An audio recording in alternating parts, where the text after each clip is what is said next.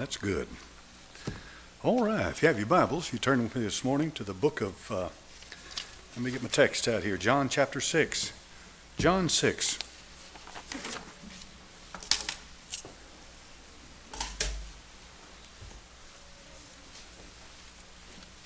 In Greek, his name is Ione, and it means beloved of God. John chapter number 6, verse 68. Scripture says, Then Simon Peter answered him, Lord, to whom shall we go? Thou hast the words of eternal life. Father, bless this holy book now. Give me unction to preach it, to do what you've called me to do. In thy name I pray. Amen. You can be seated. If you've studied your Bible, and I'm sure you've read the 6th chapter of the Gospel of John, you'll find that it is one of these chapters in the Bible that confronts people with great spiritual truths. And the Lord Jesus is trying to get across to them how to discern and understand spiritual truths by using something physical to teach a lesson that is far greater than something physical. It opens the door to that which is spiritual. The Lord Jesus said to them, The words that I say unto you, they are spirit and they are life. He said to them in John 6, Except you drink my blood and eat my flesh, you have no part in me. And they said among themselves, This is a hard saying. How could anyone ever do this? How in the world could we understand what you mean? You're getting into cannibalism. Do you want us to eat physically your body? But what he was saying to them was, I'm setting before you something that stretches beyond human understanding, and I'm going to give you a lesson from it, and I hope you're able to receive it. And that is that it's simply a type, or it's a figure, it's a picture of what goes into a much deeper level than drinking my blood or eating my flesh. If you could have done that 2,000 years ago, that would not have saved you. Think on that. That would not have done it. You're not saved because you can drink his blood and eat his flesh. You're saved because you believe that he died on the cross for you and that his sinless blood could wash away your sins, and his flesh was the flesh of the Lamb of God that taketh away the sin of the world. And it was telling them something that is great, and that is these words that I say unto you, they are spirit and they are life. And so since I'm preaching to you this morning the Word of God, I pray that you listen to his words, because if you will receive them and not kick them out and not throw them down, every word of God that you receive is a life-giving word, because the Word of God is alive. It's alive in every sense of the word. Notice carefully the Apostle Peter's answer to this. I do believe that he was saying by this, I'm sure that I don't understand everything you're saying, because of the answer that he gives, because he asked a question. And here's the question, to whom shall we go? Now, I may not understand all that you've been saying to us, but there's one thing's for certain. It's you that said it, and there's nowhere else to go. And I'm going to accept you for who you are, whether I can understand everything that you say or not. And the Apostle Peter, you know, was forthright, and he spoke spontaneously. He spoke extemporaneously. In plain words, he spoke what was on his mind as it came to his mind, and he wasn't speaking in some form of a shrouded, mystical, esoteric tongue. He said, what are we going to do? To whom shall we go? And that's a question that we have to ask today. To whom shall we go? Where is there to go? What place is for us? I'm a believer in the Lord Jesus Christ today. There's nowhere else to go. Make no mistake about it. There's no God but my God. The Lord Jesus is the way, the truth, and the life. No man comes to the Father but by him. Amen. I firmly believe that, and I know firmly with my heart that I know whom I have believed. To whom shall we go? Here's what Satan wants you to do. He wants to put a block, some sort, whatever it might be, between you and Almighty God. It may be some thing, some small thing, but as long as he can get something between you and Almighty God, he will use that to break your fellowship with the Lord. Listen, it's altogether important that the Holy Spirit of God is able to move freely in your soul. Amen. And to grieve the Holy Spirit of God is something that sucks the very life out of your Christian walk with God. The Holy Ghost must be able to move freely in our minds and in our soul and in our spirit. And if he doesn't, then we get into all kinds of trouble and all kinds of problems. And so if Satan can quench the Spirit or grieve the Spirit, then my dear friend, your talk with God is going to dry up big time. And I've had that happen to me more than once in the last few weeks. So what I'm trying to do this morning is preach to you and give you something that'll help you, because I know what helped me.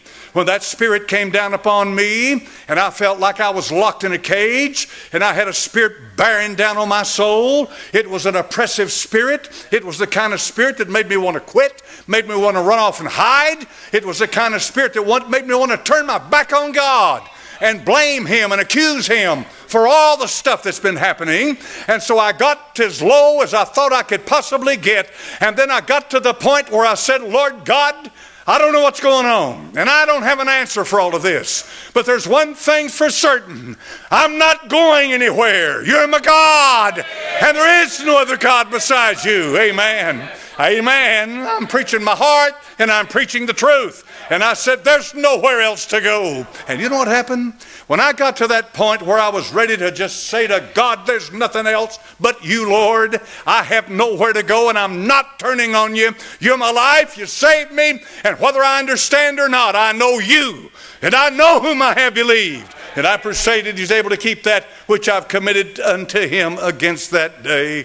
And I felt that thing lift off my soul. And there's nothing like that. There's nothing like that. There's nothing. And some of you still have it bearing down on you. And God bless you. I'm not trying to be critical of you this morning, but that thing has not left you. And let me tell you what to do.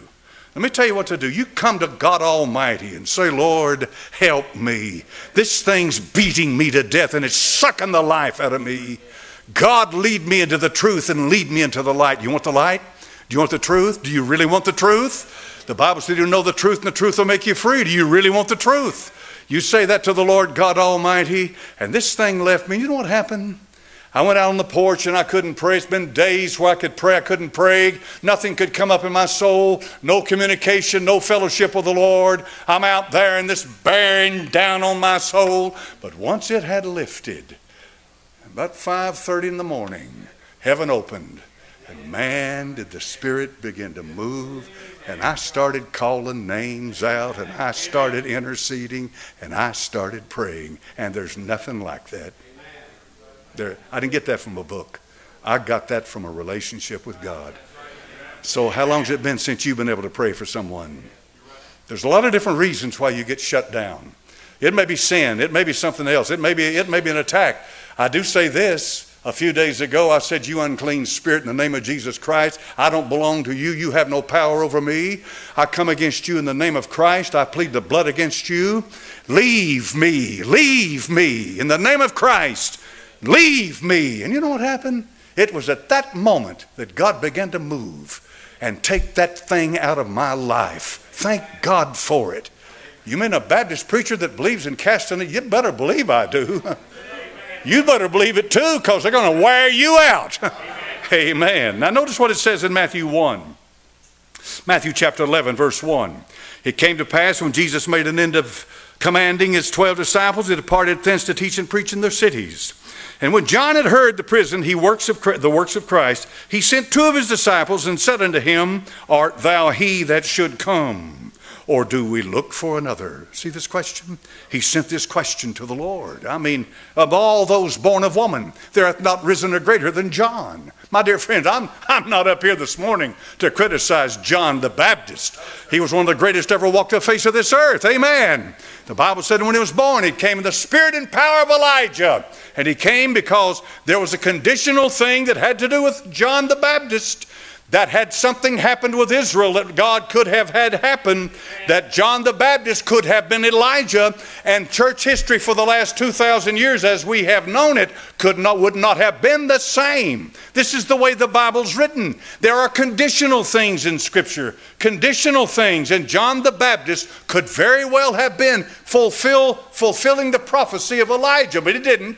He didn't. And so when they locked him up and he was going to become a martyr, he said, as we probably all would do, sitting in a dark hell hole with rats running around the walls, filth and vermin everywhere he looked, he might have said to himself, wait a minute, I started at the Jordan River. I stood face to face with these, and I said, who hath warned you to flee from the wrath to come? Ye generation of vipers, bring forth their fruits meet for repentance. Show me something. John the Baptist was one of a kind. He came from nowhere like Elijah did. Nobody called him on the scene. He didn't check in with the religious authorities. He just stood up one day, and he began to preach. Amen. That was John the Baptist.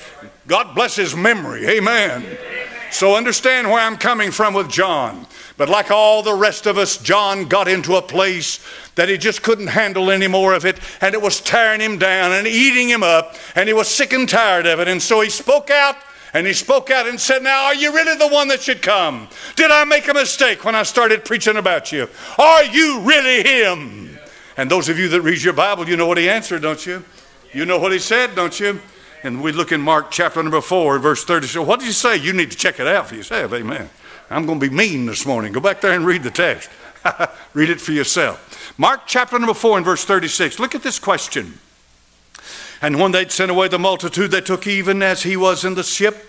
And there were also with him other little ships. And there arose a great storm of wind, and the waves beat into the ship. And so it was now full.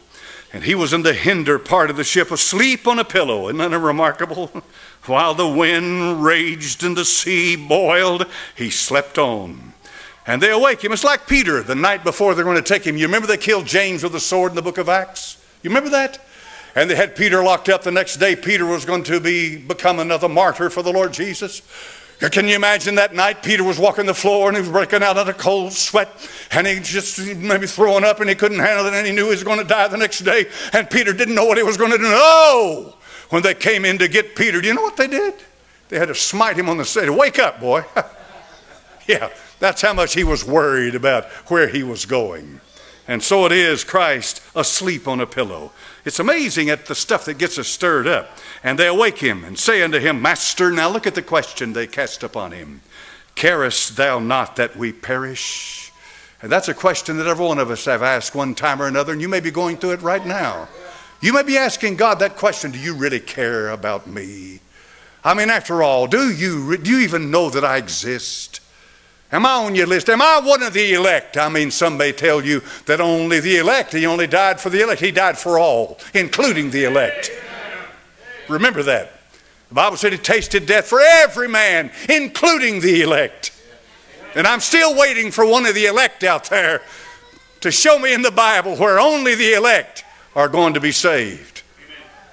And the mailbox has been empty, and it'll stay empty. You can be certain of that. You know why? Because the Bible does not say that only the elect will be saved. Keep that in mind. That's important. That's a big deal. But so, you care not that we perish? Well, Satan can beat you to death with that. If he can wear you out with anything, it's that. We get card after card, email after email. I got one from a dear soul the other day, and she said, now, preacher, my husband was a pastor. He's been gone 10 years. It's not easy, preacher. The days are long and lonely. And I need God, I need his comfort, I need his presence, I need him to help me. Surely he knows my plight and knows who I am and where I am. I got a letter the other day from Adeen Pike. How many of you remember Adeen Pike? You remember her? Brother Pike's widow? If you want to stay on the right with God, take care of the widows and the orphans. If you want to get out with God, you start messing with the widows and the orphans, and you're going to get in trouble. She said, I'm wearing oxygen now 24/7, 24/7. She has a hard time getting around. That gives you something to pray for. Think about a man who gave his entire life, Randy Pike did, for the Lord. I mean, he served him all of his life. Think about a man like that. And now here he leaves behind his widow. Does God care? Well, let me tell you something about the Lord. The Holy Spirit can come to us and give us the comfort we need. And my dear friend, not only can he give us the comfort we need, he can heal our bodies too. He can. He doesn't always do that, but he can. So don't ever let some Baptist preacher get up and tell you that when the canon of Scripture was finished 2,000 years ago, that all these things were shut down. When that which is perfect is come, and that which is in part shall be done away. No, no, no, no, no, no, my dear friend. That's got nothing to do with the healing of your body. James said in chapter number 5, if there be any sick among you, let him call for the elders of the church. And let him pray over them, and anointing them with oil in the name of the Lord, confessing your faults one to another. And the prayer of faith shall save the sick. And if he's done anything in his sins, they'll be forgiven him. Healed by the blood of the Lord Jesus Christ. Go do it. James said you have not because you ask not. Say, the doctor told me. Well, thank God for the good doctors. I'm glad. I got a half a dozen of them. Amen. I got one doctor. He's trying to run me to another doctor. And I just said to myself, I've had enough doctors. Amen. You say, you're not going to go, preacher? No. Had enough of them. Amen. I appreciate the doctors. I'm not anti-doctor at all. But the truth of the matter is, Dr. Jesus has got my body, and I'll be here as long as he wants me to. But the truth of the matter is, after the doctor gives you no hope, and he says to you, medical science has done all it can do, and there's nothing left, and we'll just send you home and try to make you comfortable and let you die.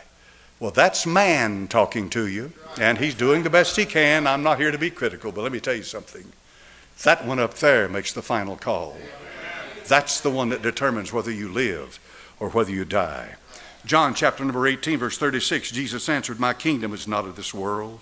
If my kingdom were this world, my servants would fight, that I should not be delivered to the Jews. But now is my kingdom not from hence.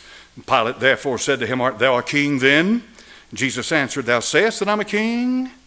To this end was I born, and for this cause came I into the world, that I should bear witness unto the truth. Every one that is of the truth heareth my voice. Did you hear that? Did you really hear that? If you're of the truth, you hear his voice. I have those who say to me, oh, now, preacher, you know, I'm not sure. I'm an agnostic. I don't know for certain. Your way may be the right way, who knows? But it may not, it's only one of the ways. That there are many ways to God. And there's all kinds of philosophy flying and floating around today. And so here Pilate saith unto him, what is truth? And I'm sure he said that with all the vitriol that he could. What is truth? Pilate, I'm sure, had seen every kind of a truth there was in his day. And we're talking about relativism. Your truth, my truth, his truth. We live in a time when a man can say, I'm a woman now. A woman can say, I'm a man now. No longer is anything based on so-called science. And everything now is just simply floating. Have you noticed? Have you noticed the floating now? Have you noticed a new spiritual realm that people are entering into? Have you noticed that? Have you noticed the spirit that is being born from this? Have you noticed how contagious this spirit is?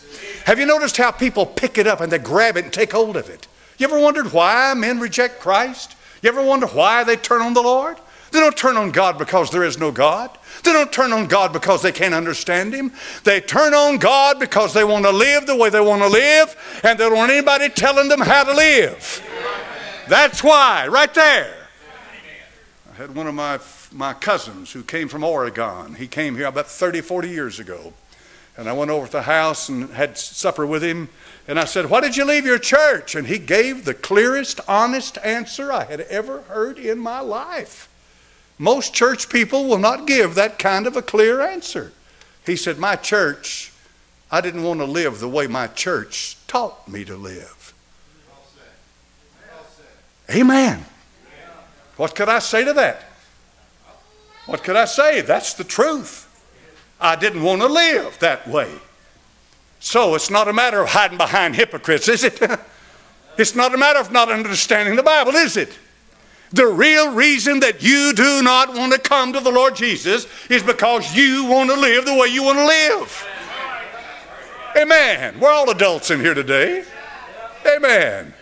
This is not Art Linkletter's show. Do you remember Art Linkletter's? Most of you never heard of him, but you old folks do. All you old people. And what they say, kids say the darndest or the strange. You remember that when he interviewed the children? And the truth of the matter is, I hate to be this way with you this morning, but I swear some of those kids had more sense back then than people today. That was amazing. It really was quite a thing. But of course it was for that generation. What is truth? Luke chapter number 2, when they'd fulfilled the days As they returned, the child Jesus tarried behind in Jerusalem, and Joseph, his mother, knew not of it. And then to jump down, they supposed him to be with the company. And then in verse number 48, they found out he wasn't, and so they went back to Jerusalem, and they were all upset, and they were upset with him. Why did you do this to us? And here it says in verse 48 of Luke 2, and when they saw him, they were amazed, and his mother said unto him, Son, why hast thou thus dealt with us?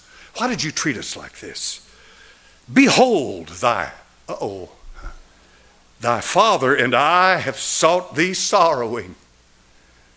Well, now, if you'll go back to verse number 43, here's what the Holy Ghost said about that. And when they'd fulfilled the days, as they returned, the child Jesus tarried behind in Jerusalem, and Joseph and his mother knew not of it. The Holy Spirit never calls Joseph the father of the Lord Jesus. Never. Now, Mary did. And may have been a slip of the tongue. Who knows? But the Holy Ghost makes it plain in Luke chapter number 2. She said, Thy father and I have sought thee sorrowing. Didn't you know where he was? Did you suppose he was there? Why have you dealt thus with us? And it was by this time that she should have understood when Gabriel came to her and said that holy thing. That is it. You know who had the hardest time probably of all of them to get a hold of everything that was happening? It was Mary. It was Mary, because she's the one that was impregnated by a spirit being. Amen. Amen. A spirit being impregnated her. How many buy that? How many believe that? Amen. You've heard people, you've heard preachers get up in the pulpit and they've said, hey, no way a spirit can impregnate someone. Really? Who impregnated Mary? The Holy Ghost. A spirit being, certainly, certainly. But she had a time of it, because being a human being and bringing forth a child, and was his mother, and gave him suck when he was little, and raised him up in her home and watched him grow, she had a hard time understanding the full import of God becoming a man, the incarnation. Oh, how it really worked on her. Thy father and I sought thee sorrowing. You understand, the Lord Jesus Christ, when it comes to spiritual things, will put the Father first regardless. Amen. Yes, the Father will always be put first. Amen. Our Father, which art in heaven, hallowed be thy name. Amen. You want to pray? Here's how to pray. Our Father, which art in heaven, hallowed be thy name. The fatherhood of God in the Old Testament was a doctrine. The fatherhood of God in the New Testament is a personal reality. When you are born of the Spirit of God, God becomes your father. And there's no question about it. John chapter number 6 and verse number 8. One of his disciples, Andrew, Simon Peter's brother, saith unto him, There's a lad here which hath 5 barley loaves and 2 small fishes. But what are they among so many? What about that? How in the world can God get his work done? How can he do anything if we don't supply what he needs? Oh, you got it all wrong. Oh, you got it completely backwards. You got it completely backwards. It's not what you have he wants. He doesn't need what you've got. He took 5 loaves and 2 small fishes and turned it into 500 loaves. And 20, 30, 40, 60, 80, 100, 2,000 fishes. In plain words, all he wants from us is obedience. What's that in your hand, Moses? What's that in your hand? It's a staff. What's in your hand, Moses? A staff. Not a sword, a staff. Not a sword, a staff. But that staff he used to show Pharaoh and Jannes and Jambres and the rest of them there that day the power of God. And it was that staff that he raised up and said, Stand still and see the salvation of the Lord. And the sea split, amen. Moses' rod, the rod of Moses became the rod of Aaron. This rod is something, it's the rod of God. It's the power of God in God's hand. He doesn't need me. I need him. You hear this preaching, somebody says, We're God's eyes and we're God's ears and we're God's mouth. You kidding? What did he do before you showed up? Matthew 8, verse 28. John 20, rather, verse 14. When she thus said, she turned herself back, saw Jesus standing, knew not it was Jesus. Jesus saith unto her, Woman, Why weepest thou? Whom seekest thou? She, supposing him to be the gardener. Remarkable how well Mary Magdalene knew him, and yet he kept his identity from her. It's quite a remarkable thing when he reveals himself. He chooses when and where to do that. She, supposing him to be the gardener, saith unto him, Sir, if thou have borne him hence, tell me where thou hast laid him, and I will take him away. She came for a body. She came for a dead body, and she got something far greater. Amen. She came for a dead body. Folks like dead stuff. You know that, don't you? They do. Spirit, listen. If you want to see the demons hit the door as fast as they can, scurry and hide and run as fast as they can, you let life come into a church. And anywhere the Holy Spirit is, there's life. Amen. The Holy Ghost is life himself. And she said, I want his body. Would you please let me have his body? Well, his body's not around anymore. I'm him. I'm in that body now. You're not going to get a dead body. You're going to get a resurrected Christ. Amen. Amen. It's so sad this morning. A lot of churches preach dead bodies. We preach a living Christ. Amen. Amen. I couldn't make it another day, folks, if I didn't have the Holy Spirit speaking to me, comforting me, guiding me, directing me, giving me life. Is he giving you life? Is he inside? Do you really know that you know that you know that there's a life inside you that's not your own? Amen. Amen. Amen. Amen. And Matthew chapter number 8, what a sad thing. He came to the country of the Gergesenes, and there were those possessed with the devil, and they cried out and said, What have we to do with thee, Jesus, thou Son of God? Art thou come hither to torment us before the time? It's sad, man, to think that these spirit beings knew a time was coming when they would be tormented. My goodness gracious. The spirit world is far more acute to the identity of Christ. They know who he is. They know who he is. If we poor, blind human beings don't, have you come to torment us? Now notice they bring the issue of time. They raise the issue of time. Is it time? Acts chapter number 1, when therefore we come together, they ask him, saying, Lord, wilt thou at this time restore again the kingdom to Israel? They wanted the kingdom. I understand why. They were being oppressed. They were an occupied country. The Romans, that feet of iron, that legs of iron had come down upon them.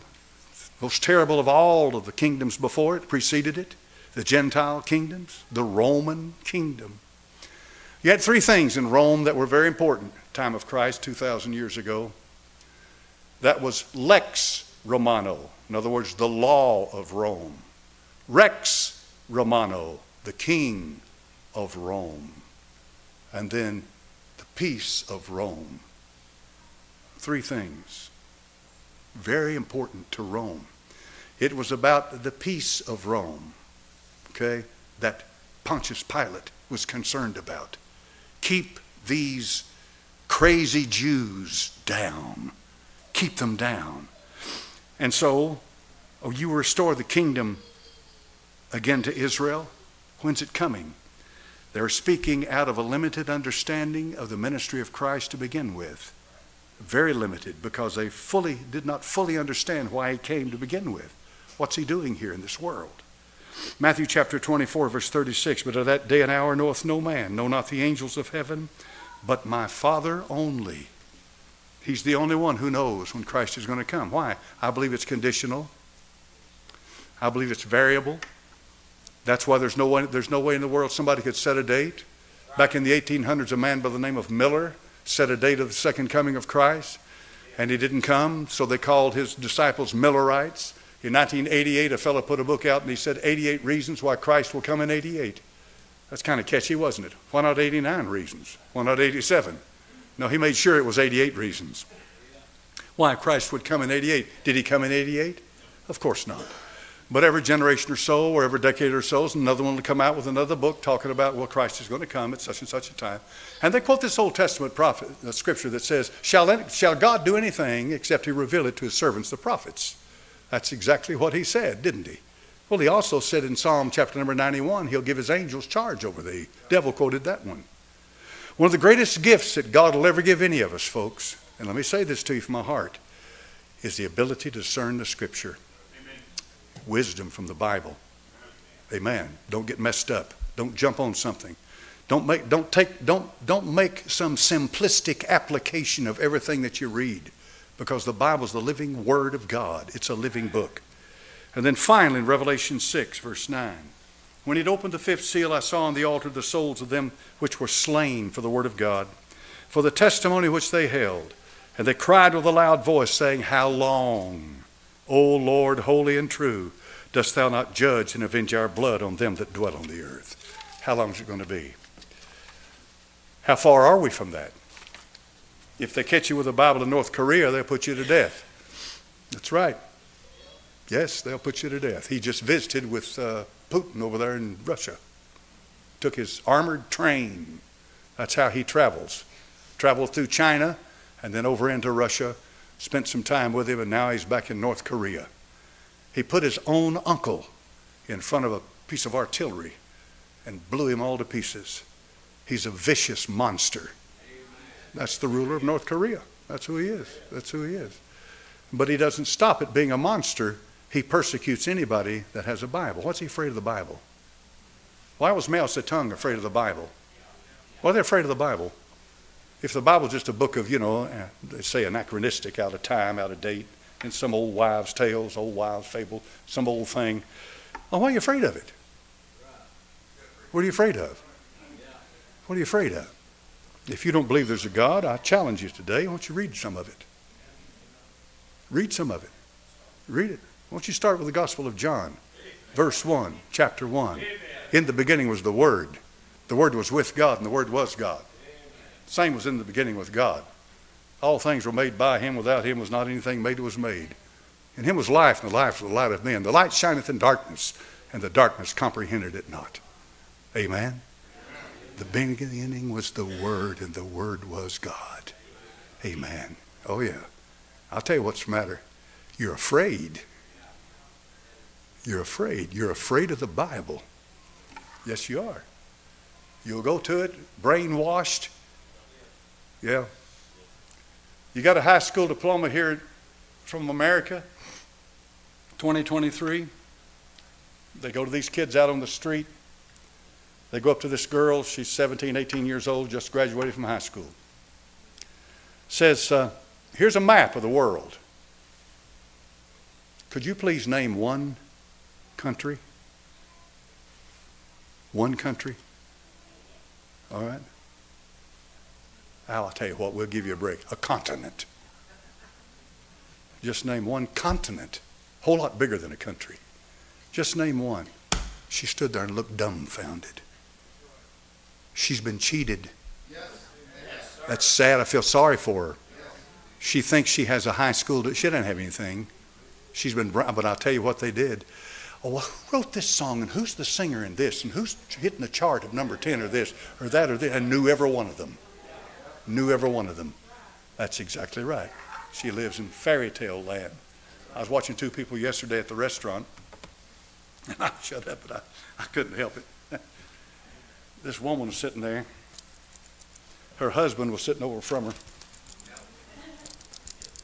And the waitress brought the food, set it down.